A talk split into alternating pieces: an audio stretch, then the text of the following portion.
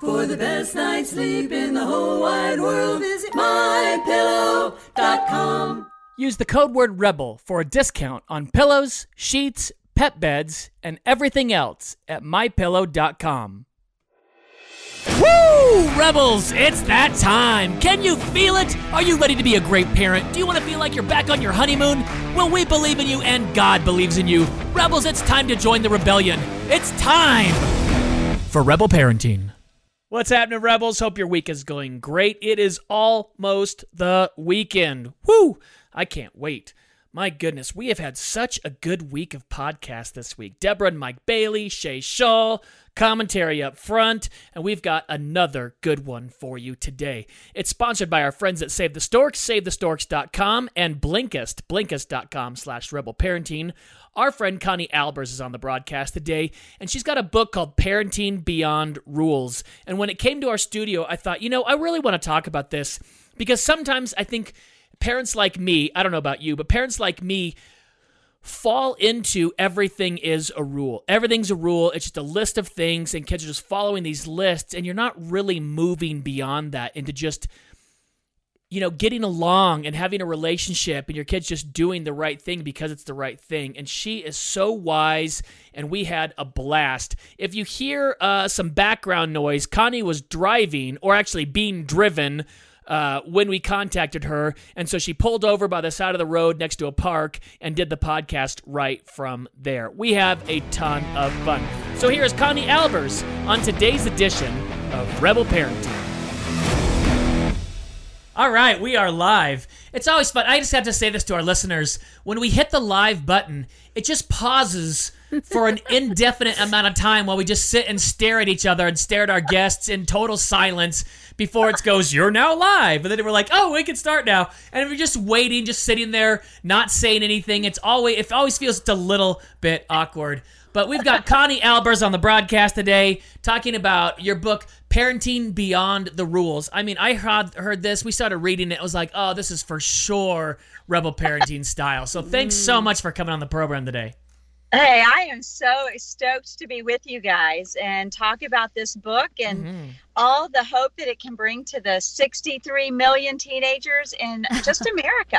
Wow. Wow. Well, I know. I'll start off this way. Lincoln is 12. He'll be 13 in October. It's just a few months away. I've got no idea. I remember what I was like when I was a teen. I remember my sister was like when she was a teen. She was much worse than me. I was a delight as a teenager, I'm sure. So was I. Yeah. So we are, you know, and I like this. I like that you're you're treating kids as individuals. It's not an A plus B equals C. It's not this.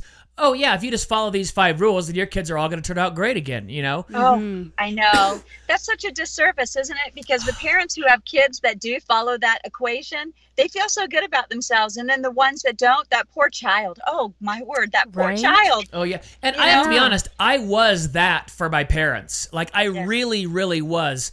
You know, my dad wrote great books on discipline and rules and boundaries, things like that. I was the kid that would sit and think about the consequences. Like I used to sneak out at night all the time with my friend Craig. like I rewired our alarm system so it wouldn't go off if I left out my window. And I knew what would happen if I got caught. And it was like, well, yeah, that's okay. I'll, I'll put up with that. That's not that big of a deal. I think that's all right. my parents would be like, what do you mean? They'd punish me and I'd be like, yeah, I knew I was going to get this. It's okay. You know, Yeah. Like that doesn't work. They had to think of all these new things. Like, what's a new currency that will make you want to obey the rules? I was like, well, just, I don't know. I'm one of those. It Oh, had to be I so tell you hard. what, but you are, as you probably know by now, Ryan, you are not the only one. I have one of my kids that he does. He it's a risk cost analysis. Mhm. Is the fun worth the consequence I'm going to get? Mm. Are your rules just a mere suggestion? And for him, it was like, yes. Mhm. yes. Oh, that's, a great how my, one. That's how it was in my house. The rules were just suggestions. Yes, that is true. Maybe, maybe Maybe not. Yeah. Yeah, definitely. It was. It's suggested until you get caught. Yeah. Right? Oh, wait, you meant that? Here, I'll tell you my prime example. Here's my best example of this. I want to say I was a junior in high school. I was 17 my whole junior year. I may have been. It may have been my senior year. It was junior senior year, and my dad was like, "You know what? I, you don't have a curfew anymore. If you want to come home, great. If you don't, whatever. You do whatever you want. We can't force you to do this anymore. I don't want to fight with you about homework. I don't want to fight with you over bedtime. You want to come home, come home. You don't, don't. And I was like, all right, okay. So in my eyes, I did my homework that week, but I didn't come home till really late. Like I stayed out with my friends at their houses. You know, the friends who had very, very lenient parents that didn't care. Like they weren't asking, like, you know, it's eleven thirty. Why aren't you home? Like, oh, my parents said I don't have a curfew. It was maybe four or five days of this, and I got home one night and the door was locked to where my key didn't work. Oh no. Like they had double locked it, and me.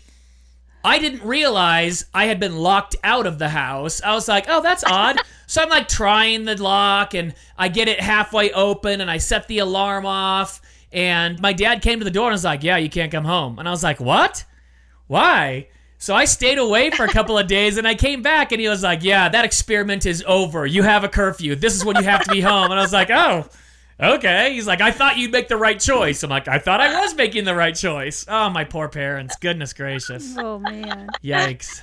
But look at you guys now. You know, That's look at right. you now. Amen. So Look at us he did now. some things right. He Mhm. did preserve Yep. the relationship, right? Yep. Yes, absolutely. So, Connie, what is it that you saw either in your home or in the world that made you want to put yourself out like this? Like, writing a mm-hmm. book is a big deal because in today's age with social media, people can shoot at you without even telling you who they are. Like, putting yourself out there and saying, I think this is a better way, I think this is going to work. Really opens yourself up to a lot of vulnerability. What made you just say, you know what, I've got to do this? Mm-hmm. You know, honestly, what made me do it is it was just a whisper from the Lord that I needed to do it. Some people really aspire to writing and and all of that, and I'm so sorry. Um, some people really aspire to that, but for me, I had gotten to the end after working with teenagers and even parenting my own children Mhm. for a long, long time, and I said, I need to help other parents because one of the things that I had learned was what these kids were saying about their parents. They wanted to talk to their parents, Yeah. but they were afraid that their parents wouldn't listen or they're afraid that their parents would overreact. I mean, that was such a big one. They're going to not listen to what they have to say. They're going to overreact and then either remove them from all the friends they've ever had because they're Mm. all terrible, or they're going to take away their devices or restrict them from every possible thing they could restrict them from from at least a month, maybe the rest of their life. And I thought, I kept telling these kids, you know, your parents want to talk to you. And they're like, Mm-mm. and I'm like, I, I promise they do.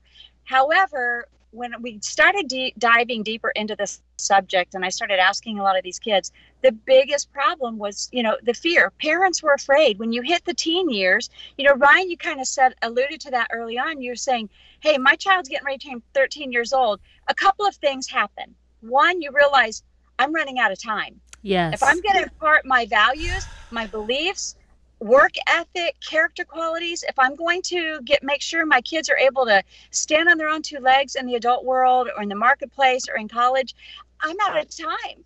Or Mm. they so they get afraid of that. Mhm. The other thing is they start to realize they see the gaps and all of a sudden they want to do a crash course to fix everything. Kids don't want to be fixed. No. I mean, I write about this in the book when I talk about family meetings, and I talk about the disaster of my first family meeting. I just thought I had this great relationship with my child. He was a good kid. I thought I was just going to walk down, we're going to have this discussion. I bring a legal size pad full of notes, thinking I'm going to just lay it all out there. We're going to fix him. He's going to be fine, and things will be great. He saw my legal size paper and he's like, "Oh my god, it did not go well Yeah. Yeah. at Yeah. all." Yeah. Mhm. So I, I want parents to realize the teen years are some of your best years because your kids Mm. already know what you believe, why you believe it, and most of the time they even know how you're going to answer. So when kids don't come to you, I tell parents step back and let's find out why. Mhm. Is it Mm. because they just don't want your answer or they don't want to be fixed? And when Definitely. we, we can start to identify that, it's a game changer. Mhm. Yes. And by the way, I think when you say they already know what you believe and they know what you're going to say, sometimes those don't coincide what you think you're teaching them. Sometimes you're trying to say, this is what I believe in, but your actions have said something totally different for a mm-hmm. long time. And you need to go back and be like, you know what? I think I maybe gave you the wrong impression. I think maybe, you know, I was doing these things, but I was saying these things, and you mm-hmm. got to, you know, kind of reconcile those two. Yeah, so what you're just saying is key. Sometimes we go back to our kids and say, Can we start over? Can we reset Yeah. this? I'm sorry. What I Mm. said did not fall into the tender place of your heart like I meant it to. Or we forget. I think so often as parents, we forget that what we say isn't always what they hear. And the way to fix that, I mean, it starts with mom and dad. It's to become a student of your child. Yeah. How do they hear? Yeah. That's right. I said it yesterday. So- I was like, stop binge watching Game of Thrones and binge watch your kids. Yes, I'll champion that.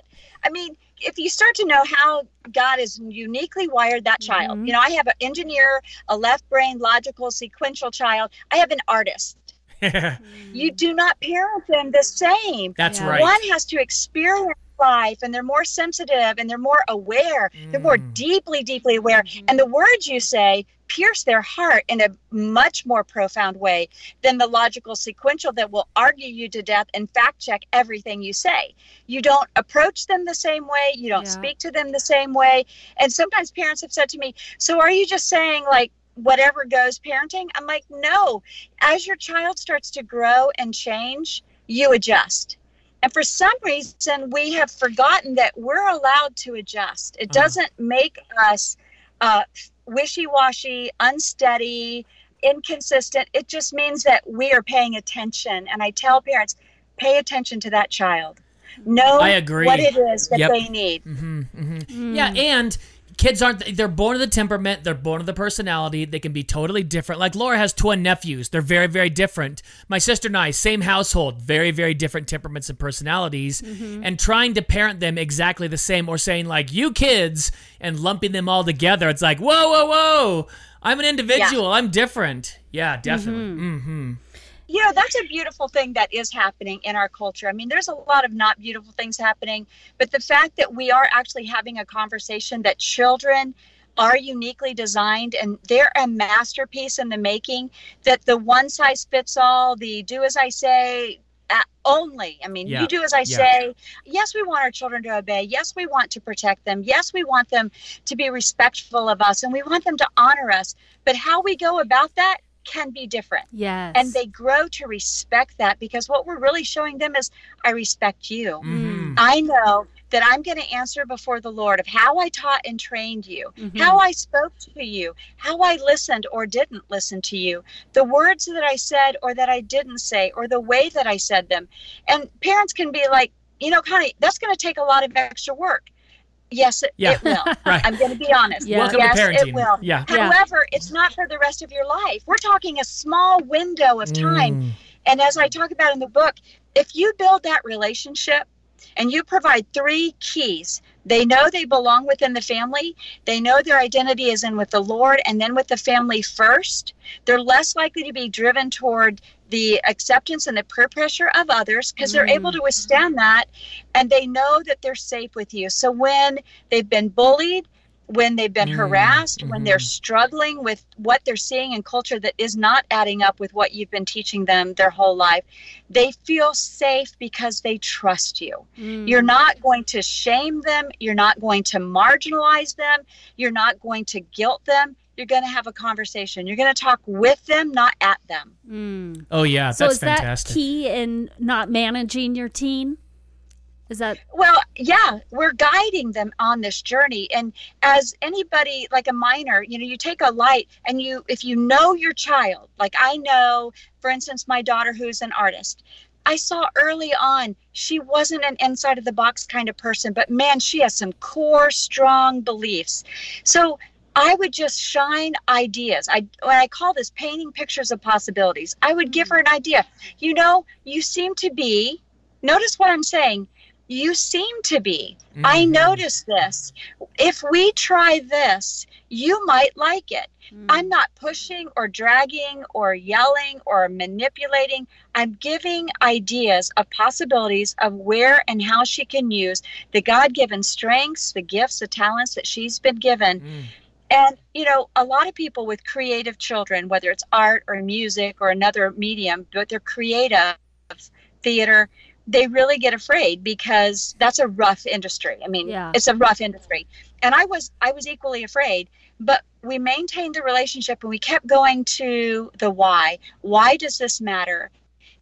How Yeah. can you bring glory to the world? How can you bring beauty to the world for others and still hold those values that are so important to main to glorifying the Lord, but living out a life that is a witness for the Lord. Mhm, And that was mhm. always the goal. So to answer your question, yeah, those key when we are invested, knowing that we only have a finite amount of time. They go off to college, they go to the marketplace.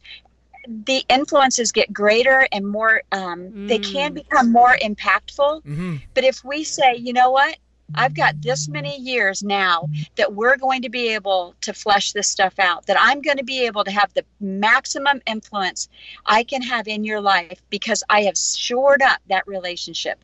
You know, you can trust me. That's right. You know, I want what's best for you. You also know I'm going to listen to you. hmm Yeah, that's key. And that level of trust and knowing that you're going to listen to them lasts well beyond the time they're in your house. And that's what we're trying to create. Like we think, oh, my job's going to be done. I'm never going to get it back again. I'm not going to influence them again. It's like, no, no. You create a relationship to where when they go through hard times, when they want advice, when they need a shoulder to cry on, when they need someone strong in their life, they can come back to you for the rest of their lives and say, I need this, or can you help me with this, or what do you think about, you know, those things? Yeah. You know what, Ryan? And that has a lot to do with unconditional love. Mm-hmm. because you were talking about your childhood was a little rough. My childhood was very rough. The thing that I have found time and time again is when our kids know that we have unconditional love, there is nothing they can do, foolish, bad behavior, even rebellion, that we are not going to cut off our love for them. We're Yeah. not going to let Mhm. past hurts, we're not going to let fear, we're not going to let anything that they have done stop us from pursuing them and having unconditional love and unconditional forgiveness that frees up that relationship you know it's kind of like they cross a bridge but we don't blow it up we keep that bridge there because they will come back Yep, mm-hmm. that's right. We always tell our kids, and we try to preach this on Rebel Parenting there's nothing you can do that's going to make me love you more or less. We love you. That's what the Lord says to us. There's nothing we can do that's going to make God love us more or less. He loves us as Right. much as He does, always. And we try to build that within our kids. You know, the whole time we're talking, I've been getting emails from a family. Their daughter's been doing some things they don't agree with. She was sneaking out. And they're trying to do what they think is best. And at the same time, they're just like they put security cameras up all around the house. They took her phone away. They don't let her hang out with her friends. She's never without a parent, you know, in her presence all the time. And I was like, I'm telling you, it's this much time before she's out of the house. You've got to teach them to be adults. You got to teach them, listen, Yeah. you can make mistakes. We fail all the time. You got to pick yourself up. You got to do the right mm-hmm. thing, you know, but that uber control that you, we, we're never going to let you out of our sight until we think you're going to do the right thing again. Well, she might not. She might blow it again. She might, you know, the God isn't the God of second chances. He's the God of 200th and 2000th chances. When it says I stand yeah. at the door and knock, it's for eternity. It's until he comes back, he's still knocking at your door, and that's what a parent needs to be for their kid. Hmm. That's exactly right. You know, it's really funny because you can create so many protective modalities to keep your kids safe and from stumbling and hitting, you know, face planting. But then when they turn 18, Mm. they have no ability to regulate themselves. And what have we actually done? We've kept them in pristine condition without bruises, scars, or injury, and they're not able to manage life. That's not actually equipping them. When they bump and when they get off the, you know, I was thinking about getting knocked off the rail, so to speak. They they're on this little path, and somebody comes along. Maybe it's a going to sites they shouldn't have seen or Mhm. experiencing some conversations of friends that maybe backstabbed them or were spreading some rumors about them real life situations that we don't want to happen i mean who wants Yeah. those awful things Right. to happen Of to your children i'm not a proponent for that yeah. and I do think we need, we have a biblical mandate to protect our children. But it is through those adolescent trial and errors, they mess up. We become those safeguards around them in a sense Mm. of come talk to me. Mhm. let's talk through this. Yeah. how could we handle this better? What did you might what maybe did you do to actually participate in this? Hmm did you laugh at something? Did you kind of poke at somebody? Maybe did you text somebody you shouldn't have or you know pick fun of somebody and put it on social media? There's so many things that we do as parents. If we just stop long enough to think about them as a person and how it impact them as a person Mhm. they learn that we're that person who they can be completely vulnerable with and we all long to be vulnerable we all want to be heard Yeah. we all want to be seen. How do I know that? Look at social media. Go into your kids' rooms at night when the sheet is illuminated after you've told them to go to bed. They're talking to people. Yep. And the kids today, and you've probably learned this in all that you've done uh, with Rebel Parenting, they are required by their peers to answer a text in 1.5 seconds. Yep. Oh yeah.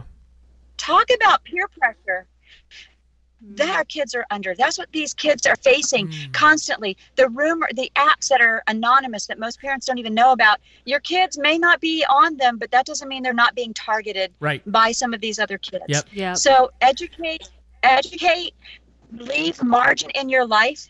That means you were saying God doesn't isn't just the God of second chances, but of multiple. You know, that's part of learning the love of God is that when we when we sin, when we are in error, when we haven't valued other people, when we're flat out doing what we know we're not supposed to do, you know, we're able to go back to the Lord and say, you know what? I was wrong Mhm. and I'm sorry, or I'm really struggling with this for some reason. I just keep struggling with the same thing. And I would say to parents, look at your own life. See what you're doing in your own life because I can guarantee you you're having repeated struggles in your own Yeah, life. for You're just too adult. You're too adult now. You don't have to talk about them. You can hide them better than they can hide them. Don't go anywhere. We'll be right back with more Rebel Parenting. Hey Rebels, this portion of the podcast is brought to you by our friends at Save the Storks. Save the Storks helps moms with an unplanned pregnancy, and that's my story.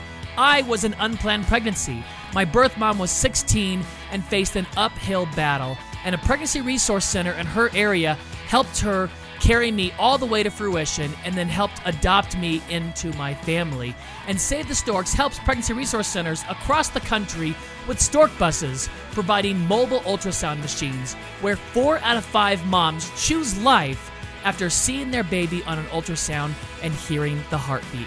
Over 6,000 babies have been saved on stork buses. Please support Save the Storks with your prayers and visit SaveTheStorks.com to become a monthly sponsor. Join the movement and help us revolutionize the meaning of pro life. For more information, visit SaveTheStorks.com. Welcome back to Rebel Parenting. Did you miss us? So, Connie, what would you say that you're seeing are the big pressures that teens are facing today? I mean, you talked a little bit about the peer pressure on the media, uh, social media mm. realm. I just didn't know if you're seeing any other new correlations from maybe what we grew up in the 80s and 90s. Oh yeah, absolutely. Social media has has been a mm. game changer. I always mm-hmm. say technology is neutral. The internet isn't safe. And a lot of parents they mm. try to avoid it and restrict it and not allow it. And one thing that I'm seeing is kids that are not taught how to have a positive social footprint. They're not taught how to use social media to shine a light on for God's kingdom or they're not taught how to fight for a cause like, you know, my daughters both picked human trafficking. So they used social media to shine a light and create awareness about something that was happening Mm. in their generation to their, you know, to young ladies that were their Yep. ages. Yeah. Um, or, you know, get involved with the Pug Society. I tell parents often use find out what your children are passionate about what makes their heart beat whether it's you know legos or you know whether it's Oh, yeah. fishing or animal safety or save the whale, whatever it is, and then use what voice God has given you. And it could be, you know, in a Christian front as well, that use that to point other people to the positive outcomes of that. So, positive social footprints are key. Mm. Employers and colleges want to see that Ooh. kids know how to interface in society positively, Yeah. that they're trying to make a difference. You know, they're not out there poking people Yep. and creating, you know, harassment type things. They're just trying to shine a light Mhm. and create awareness.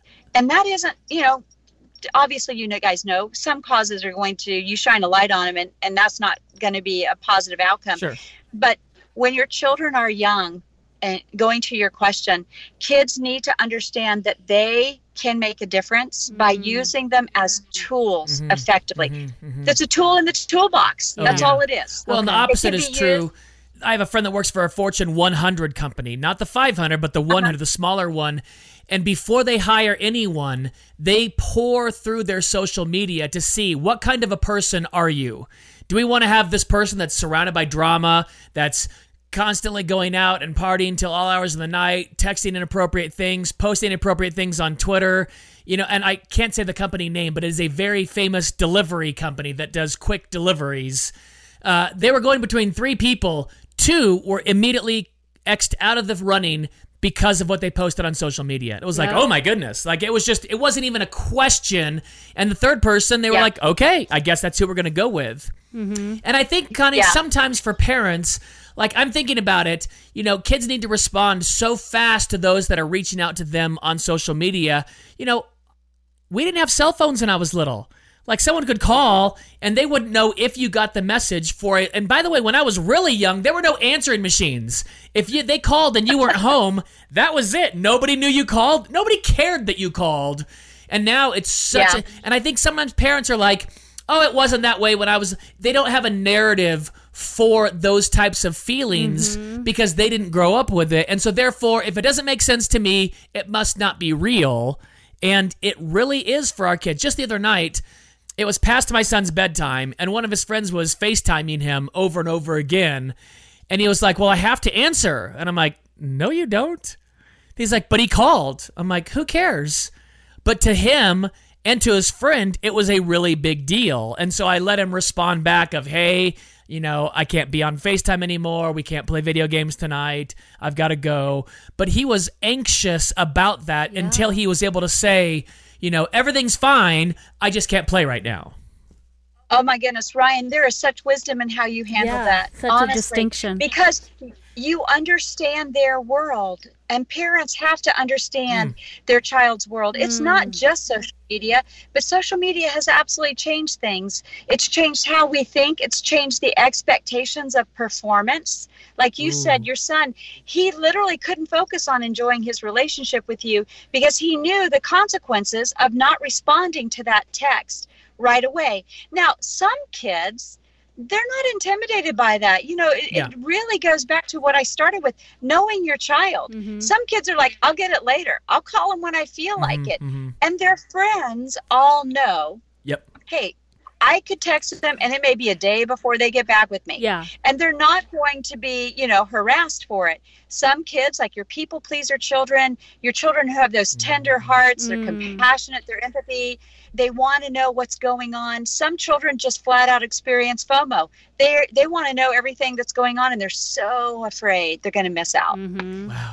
That's funny A because I wise thought I was being a bad parent by doing that. It was late at night. It was past their bedtimes. I was thinking, you know, because they don't have their own phones. Like they're FaceTiming on my On iPad and their other kids' parents' phones. And I'm like, am I the like here I am, I'm the rebel parent, I'm rebel parenting, we try to help parents. Like, are they gonna look at me like I'm the bad parent letting my kid, you know, FaceTime back this late at night, even though their kid just did it to mine and I'm just second guessing everything. Yeah. But he was so anxious about it. I was like, oh, all right, you know, mm. I- okay. yeah i know that can truly be the feel that we get Mm-hmm. because it is different than when we grew up and a lot of times ryan we parent the way we were parented Yes. Oh, and yeah. if we don't go through the process of unpacking our childhood, we don't go through the process of understanding back in the day, you know, whenever you were a childhood, it was authoritative and it was permissive. We don't have authoritative and permissive. We have authoritative, permissive, helicopter, hovering, lawn mowing, Mm. sweeping. I mean, we have the gamut. The big thing is are we a parent that is in tune with our child?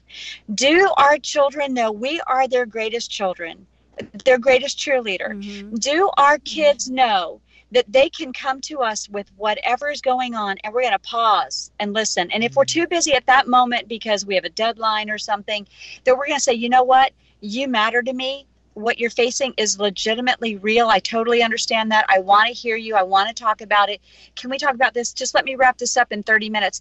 Your kids will wait 30 minutes. Yeah. It doesn't Yeah. have to be Yeah. drop everything right away. But when we are willing to, and I say this often, master the art of the pivot, we're kind of in a mm. dance with our kids. Our children start to move one way because hormones are kicking in, or there's some external factors that you don't know about that, that some kids are saying things about them, and you know they're just not mature enough to know how to process it. Mm-hmm. If we are serious about mastering the art of the pivot, we won't get all disjointed and worried, but we're still afraid that other parents are going to judge our parenting styles. And I'm thinking, I'm going for the heart of my child, you go for the heart of yours. Yeah. Yeah. Yeah. And when we get to the end, I want my children to want to do life with me. Mhm. I want my Mhm. children to want to to serve the Lord and not just be caught up in a you know like a religion. I want my kids to have a heart for their community, and that all starts very very strongly in the murky, mysterious, marvelous middle school years. That's when it all begins. Mm. Yeah. Yeah. You talked a little bit about being like a well intentioned parent and getting different results, and you think you're going to raise your child to be this way, but you're kind of got off track. Remember how we were talking about Yeah. that, babe? I was th- wondering if you could tell us a little bit more about that. if you feel like you're getting off track Yeah. um, for whatever reason you know crisis falls on you know so, so much of what happens in parenting is external forces that come against us you know job losses stresses aging parents sick kids other cultural things that are happening when you start to feel like either you're losing the heart of your child they're pushing away they're not listening to you they don't respect you you've got to step back. And then i really say go before the lord. God is the architect mm. for that child. He has the blueprints and he's just given them to us so that we can consult him and paint the picture he has designed for them to be which like if you see the cover of my book you'll see five different paintbrushes. Hmm. They're not the same shape. They're not the same size. They don't hold the same amount of paint. The, all the paint colors are hmm. different. Because when we are parenting we have to use what works with that child. So some children need more cuddling they need more talking Yep. some children need more space.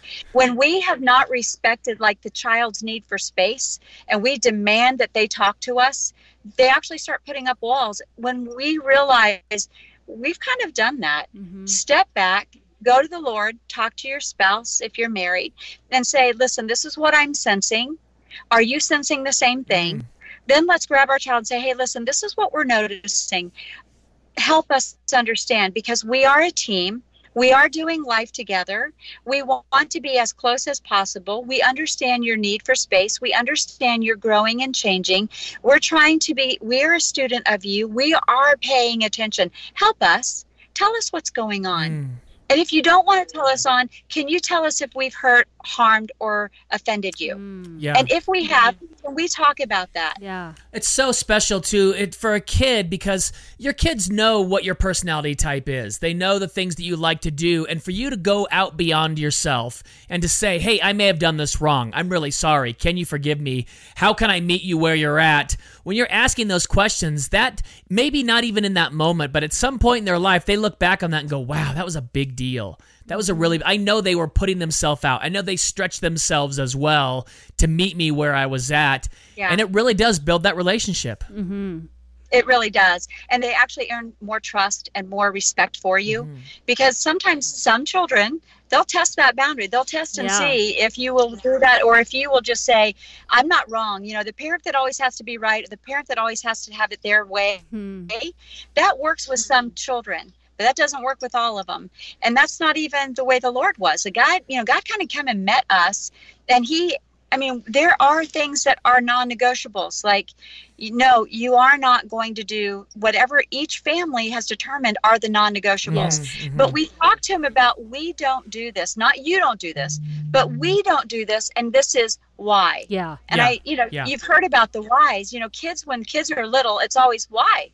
And then you answer why, and it's well, why? Yep. And then you answer why, and you're exhausted. Mm-hmm. Yeah. I do the exact same thing to my teenagers. I'll say, "So why? You know, what made you do that? Why?" Yeah. And they'll tell me, and I think about the layer of an onion. Let's just peel this back. Let's get to the heart of the matter.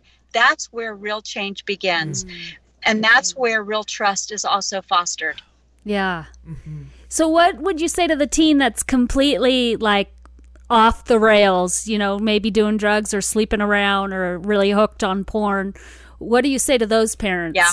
Because I'm sure that comes up. Yeah, it really does. You know, those kids are struggling and they don't know where to go or what to do. Mm-hmm. Again, it, it kind of goes back to the why. I will say this depending on what it is that child's doing, if they're hurting or harming themselves, if they're cutting, mm-hmm. if they're into drugs, if they're into pornography, all of those are addictions that can absolutely take such a stronghold that they could mm-hmm. either accidentally cause lifelong harm to themselves. Mm-hmm. If you have a situation that is of that nature, you really need to seek some counseling, some professional Yep. counseling. Yep. But you need to find a person who specializes in that specific Yep. area, not just a general. It's got to be somebody specifically trained because there's something going on deep inside that Mm-hmm. child, whether it's thought process that they've had, maybe things that have happened to them that you don't even know about. Mm. And you're thinking they're doing all this to you.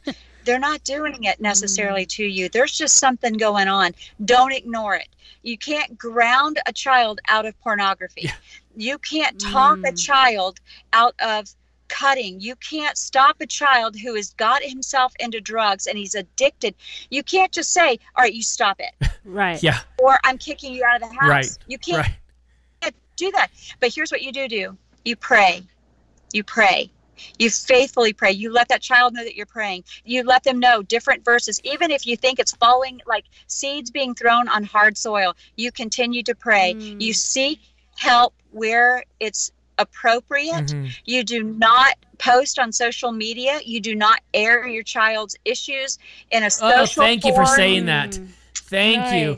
I can't tell you how many times I'll speak and do an event with parents, and a parent will come up with their kid and go, Yep, this is my hard one. He's been doing blah, blah, blah, blah, blah. And I'm like, Oh no, like you can't say that in front of your kid. You can't do this. That almost that just gives me oh yes. Here's the deal. Here's what I tell parents when they have that. I'll look at that child or that parent and I'll say, or when I'm speaking, I'll say, "Can you tell me how you would react if your child walked up?"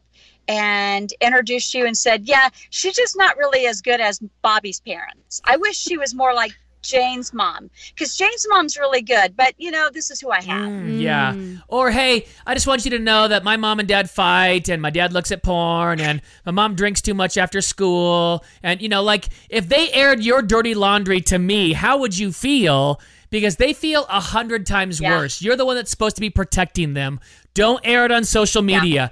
Don't talk about it with your friends. Go to a closed mouth person, a therapist, a counselor, a coach, someone like that that is Yeah. safe. Mm. Yeah. And I love that you said specific I did. towards the issues that you're dealing Yeah. with. That Yeah, was yeah, yeah. very key. Yeah, a family, you know, a general family counselor is great if there's just, you know, let's just say we have some general Yeah. conflict going on. The kid's not being heard, or maybe he's sassing off and saying things he shouldn't say to his parents. That's a general family counselor. You can work through those. Yeah. Again, you know, a lot of times it comes down to one or both parties is not listening to each other. They've dug their heels in, and one of them's going to win. And, you know, the teen's pretty sure it's going to be them Yep. But the specific would be you know i did have a family come up to me and their child was really addicted i mean seriously addicted to pornography and we talked a lot about that and i said you know i'm not that person i can't Right. counsel Yeah. that type of situation but i said i affirmed the mom so i often tell each parent i think it's important for all of us to do affirm a parent that there is help and there's nothing wrong with getting help Mhm, because mhm, again mhm. we're going for the emotional mental physical health and well-being of our child Mhm. and when we do not fully know what's going on within that that child's heart we can't we're doing our best but when we bring some help in to aid in that then that shows that child listen i love you more Yeah. I love you more than the stigmatism associated with it or the fact that somebody might speak.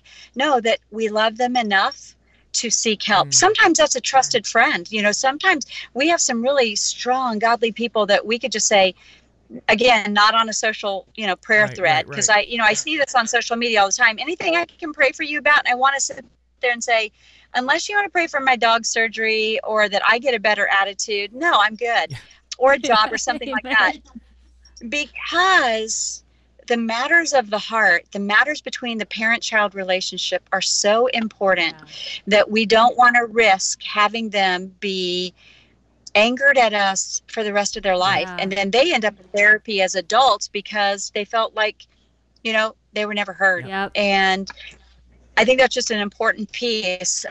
It's not painful. I mean, it is not pleasant. It is very painful. And I would say to you and parents that it's not an easy road if that is something your children have found themselves into. But I will also say, don't be just like devastated that you were the worst parent ever or that you were a total Mm. failure. There's a lot facing these kids Yeah. these days, Yes. and it slips in.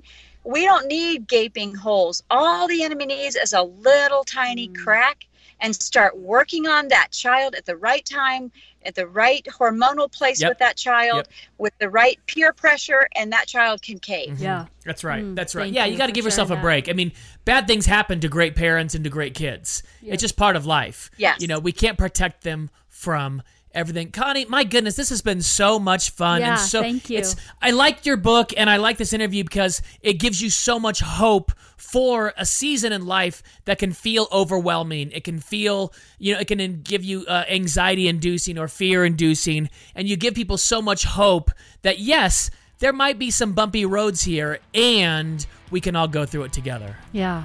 That's exactly right. Thank you. Thank you for having me on the show. And let's just keep encouraging these parents in the midst of hard seasons to pursue the heart of their teen and build on that relationship. Definitely. Thank, Thank you, you, so much. Have a great day. Thank you. Bye. Bye.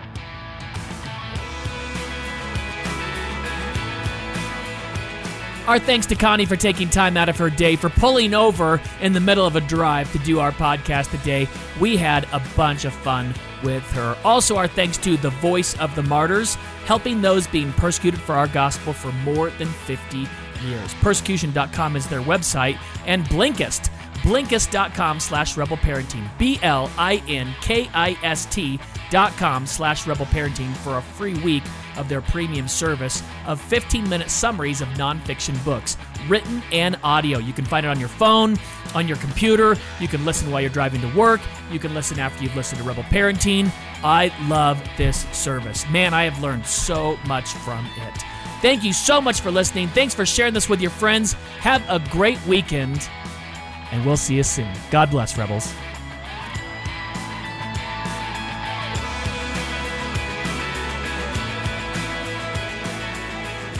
Rebel Parenting is produced by Rebel Media House, and when you need a little help with your marriage or parenting, and everyone does, you can find it at rebelparenting.org.